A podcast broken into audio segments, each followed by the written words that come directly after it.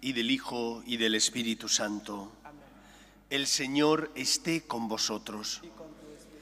Reconocemos con humildad que somos pecadores para de esa manera preparar dignamente nuestro corazón a la celebración de estos sagrados misterios. Tú que has venido a salvar a los pobres, Señor, ten piedad. Tú que dijiste que había en el cielo más alegría por un solo pecador que se convirtiera que por 99 justos que no necesitan conversión, Cristo ten piedad. Tú que eres el camino, la verdad y la vida, Señor, ten piedad. Dios Todopoderoso tenga misericordia de nosotros, perdone nuestros pecados y nos lleve a la vida eterna. Oremos. Concédenos, Señor Dios nuestro, alegrarnos siempre en tu servicio, porque en dedicarnos a ti, autor de todos los bienes, consiste la felicidad completa y verdadera. Por Jesucristo nuestro Señor.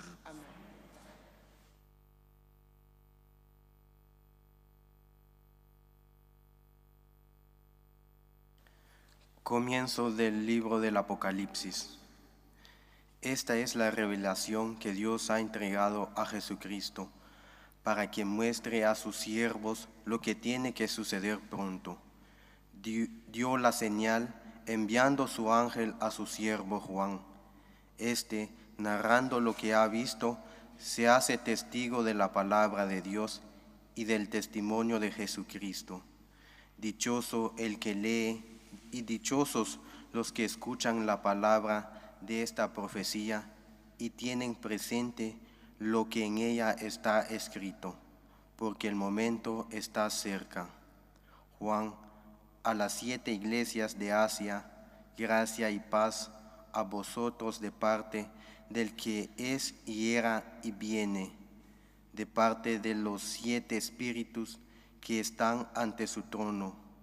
Oí como el Señor me decía, el ángel de la iglesia de Éfeso escribe así. Esto dice el que tiene las siete estrellas en su mano derecha y anda entre los siete candelabros de oro. Conozco tus obras, tu fatiga y tu aguante. Sé que no puedes soportar a los malvados, que pusiste a prueba a los que se llamaban apóstoles sin serlo y, descubrirte los que eran unos embusteros. Eres tenaz, has sufrido por mí y no te has rendido a la fatiga, pero tengo en contra tuyo que has abandonado el amor primero.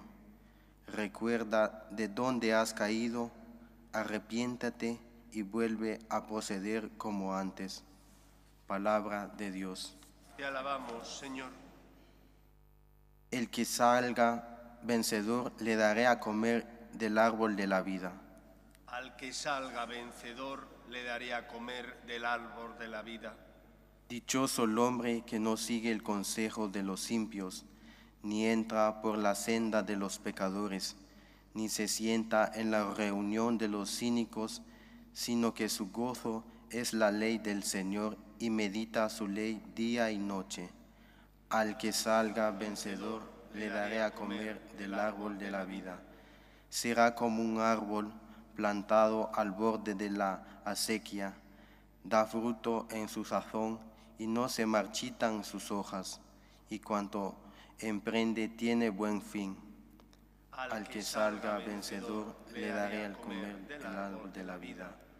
No así los impios, no así, serán paja que arrebata el viento para que el Señor protege el camino de los justos, pero el camino de los impios acaba mal. Al que, salga, vencedor, le daré a comer del árbol de la vida. Aleluya.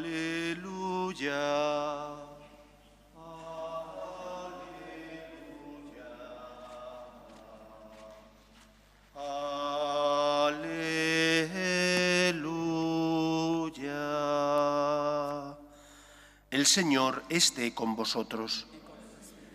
Lectura del Santo Evangelio según San Lucas. En aquel tiempo, cuando se acercaba Jesús a Jericó, había un ciego sentado al borde del camino pidiendo limosna. Al oír que pasaba gente, preguntaba qué era aquello, y le explicaron, pasa Jesús Nazareno. Entonces gritó, Jesús, hijo de David, ten compasión de mí. Los que iban delante le regañaban para que se callara, pero él gritaba más fuerte, Hijo de David, ten compasión de mí. Jesús se paró y mandó que se lo trajeran. Cuando estuvo cerca le preguntó, ¿qué quieres que haga por ti? Él dijo, Señor, que vea otra vez. Jesús le contestó, recobra la vista, tu fe te ha curado. Enseguida recobró la vista y lo siguió glorificando a Dios. Y todo el pueblo, al ver esto, alababa a Dios. Palabra del Señor. Hay tres grandes tipos de ceguera en nuestra vida. Primero existe la ceguera física, la de aquel que no ve. En segundo lugar está la ceguera moral, la de aquel que no distingue el bien del mal. Y en tercer lugar está la ceguera de motivaciones. ¿En qué consiste la ceguera física? En la ausencia de la luz. El ciego no percibe la luz. ¿En qué consiste la ceguera moral? En la ausencia de conciencia, o al menos en el error en la conciencia.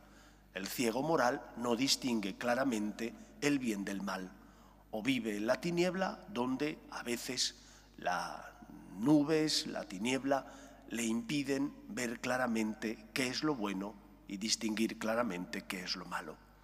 ¿Y en qué consiste la ceguera de motivaciones de la que nos habla el Evangelio de hoy? Es la ausencia de una motivación buena que te lleve a amar a Dios y por lo tanto a la salvación. Todos nosotros tenemos motivaciones, pero no todas son buenas. Hay personas que buscan a otros por interés. Todos conocemos, como denominamos en castellano, a aquel que se llama amigo y que solo te busca porque te necesita. Y cuando no te necesita, no le ves el pelo, desaparece de tu vida. Pero caray, si está necesitado, entonces aparece. A ese le llamamos gorrón es el que solo pide, pero nunca da. Solo está para exigir, pero nunca para ayudar. En la vida espiritual puede ocurrir una cosa similar. Puede ser que tú sientas el deseo de hacer el bien, el deseo de hacer la voluntad de Dios, pero que te falten las motivaciones necesarias para poner ese deseo como lo primero en tu vida. ¿Cuántas veces venimos a pedir a la iglesia? Le hacemos bien, somos hijos, pero muchas veces solo venimos a pedir cosas materiales. O venimos a pedir la santidad, pero con la boca chica. Es decir, bueno, de pasada. Si el Señor me lo concede, bien. Y si no, no pasa nada. Pero no, si estás enfermo, vienes una y otra vez. Si tus hijos necesitan algo y se lo pides a Dios, vienes, vienes con insistencia una y otra vez eres perseverante. ¿Por qué? Porque tienes una motivación. Quieres el bien de los tuyos.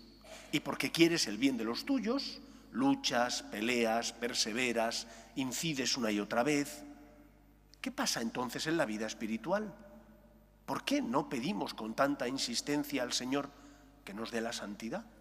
Es decir, que nos dé fuerzas para luchar, por ejemplo, contra la soberbia, o que nos dé fuerzas para luchar contra el egoísmo, o que nos dé fuerzas para vivir la castidad.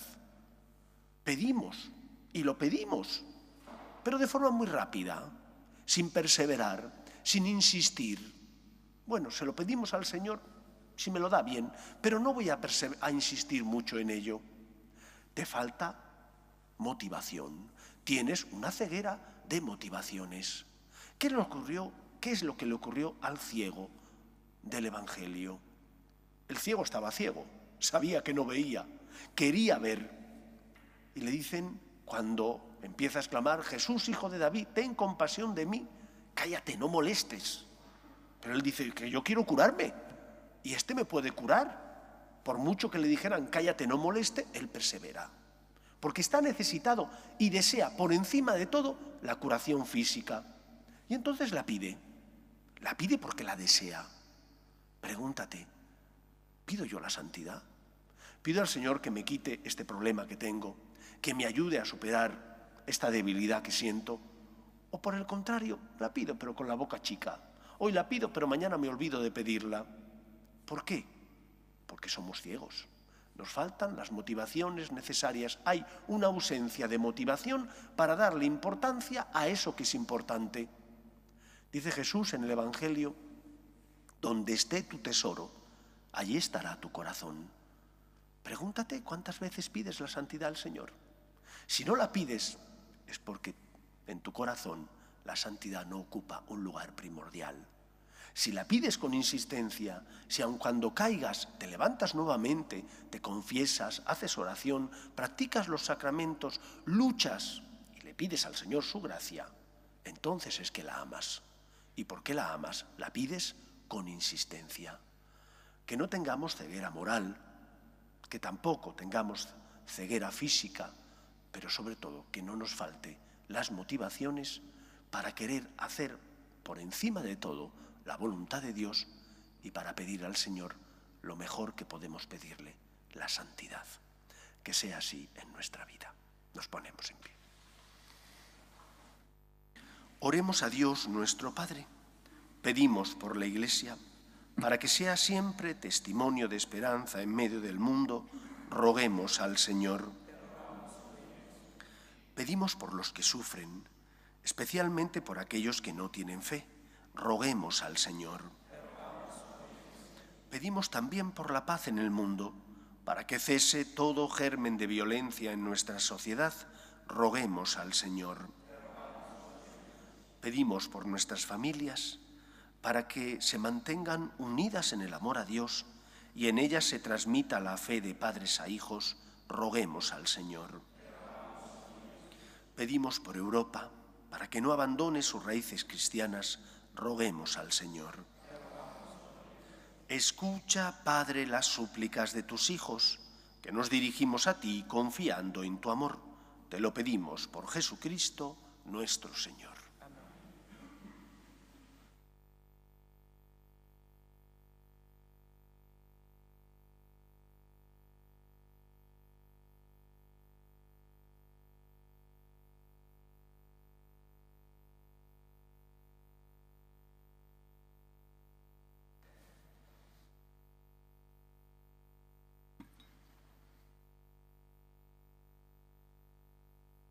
Bendito seas, Señor Dios del universo, por este pan, fruto de la tierra y del trabajo del hombre, que recibimos de tu generosidad y ahora te presentamos.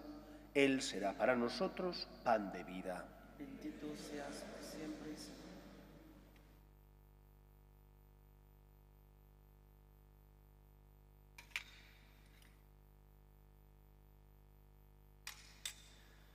Bendito seas, Señor Dios del universo, por este vino, fruto de la vida y del trabajo del hombre, que recibimos de tu generosidad y ahora te presentamos, Él será para nosotros bebida de salvación. Bendito seas siempre,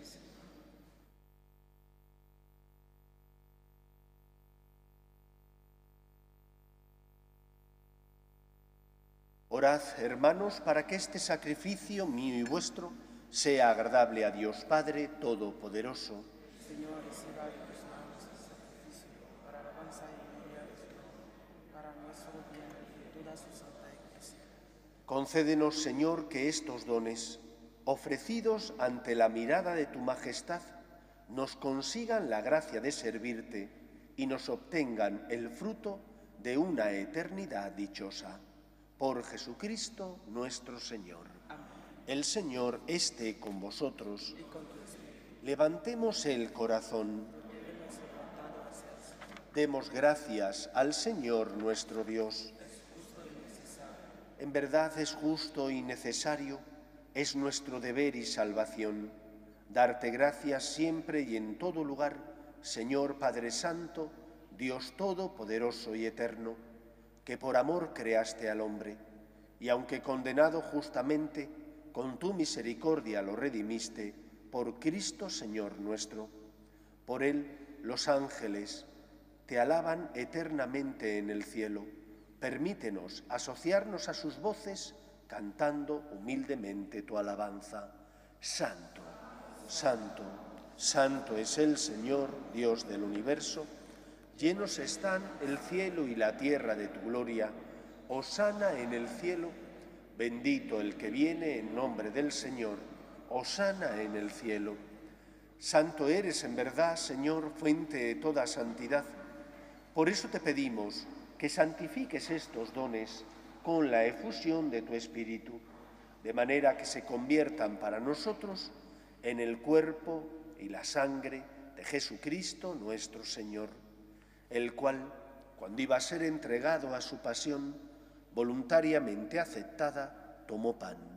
Dándote gracias lo partió y lo dio a sus discípulos, diciendo, Tomad y comed todos de él porque esto es mi cuerpo que será entregado por vosotros.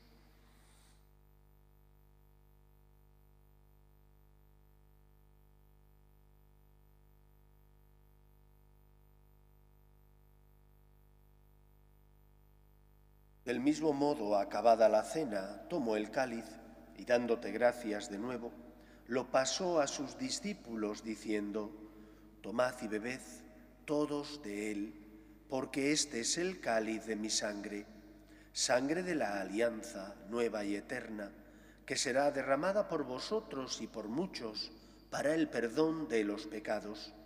Haced esto en conmemoración mía.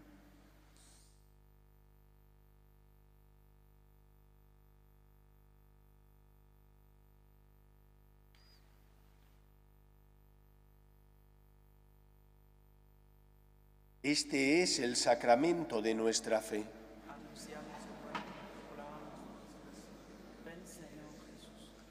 Así pues, Padre, al celebrar ahora el memorial de la muerte y resurrección de tu Hijo, te ofrecemos el pan de vida y el cáliz de salvación, y te damos gracias porque nos haces dignos de servirte en tu presencia.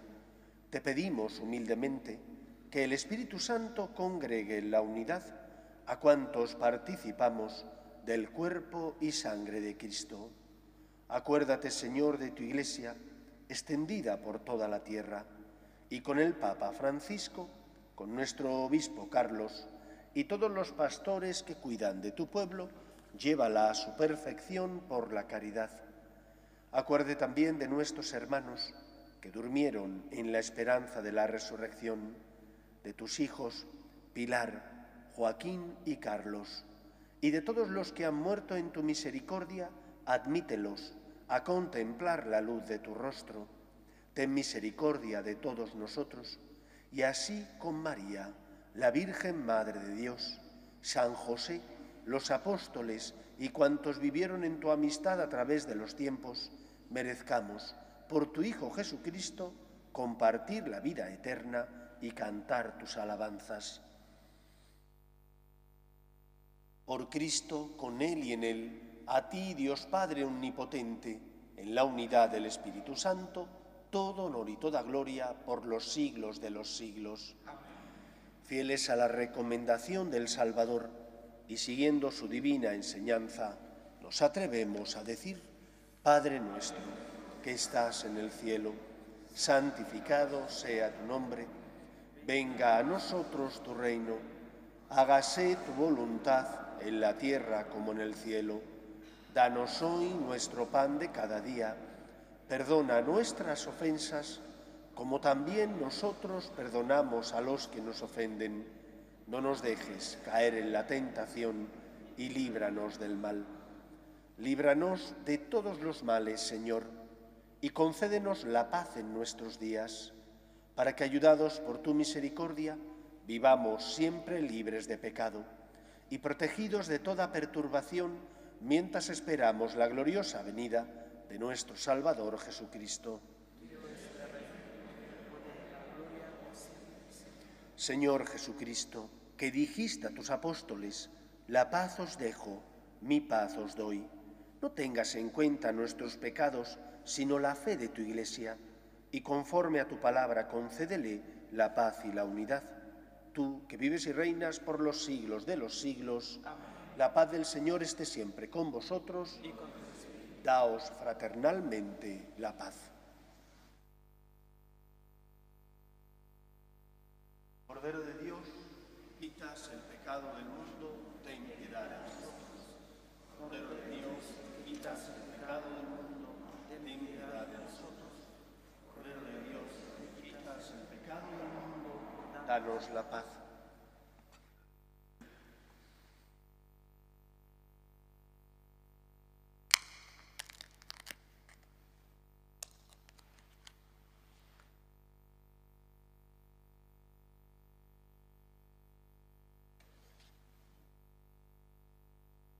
Este es el Cordero de Dios que quita el pecado del mundo. Dichosos los llamados a la cena del Señor. Señor, no soy digno de que entres en mi casa, pero una palabra tuya bastará para sanarme.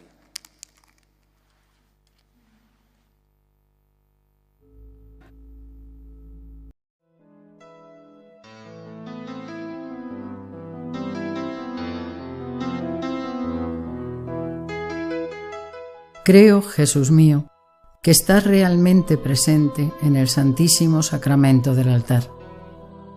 Te amo sobre todas las cosas y deseo recibirte dentro de mi alma.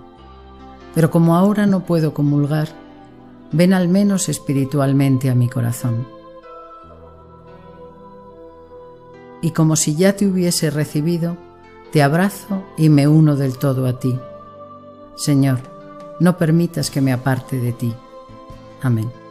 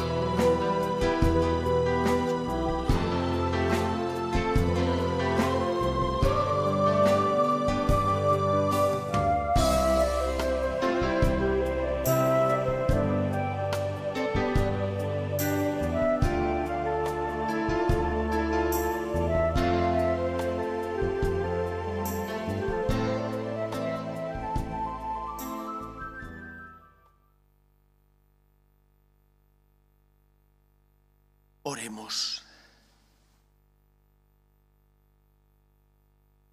Señor, Después de recibir el don sagrado del sacramento, te pedimos humildemente que nos haga crecer en el amor lo que tu Hijo nos mandó realizar en memoria suya.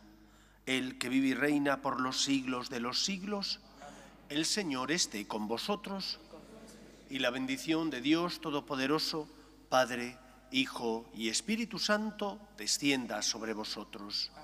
Podéis ir en paz. Dios te salve, Reina y Madre de Misericordia, vida, dulzura y esperanza nuestra. Dios te salve. A ti llamamos los desterrados hijos de Eva.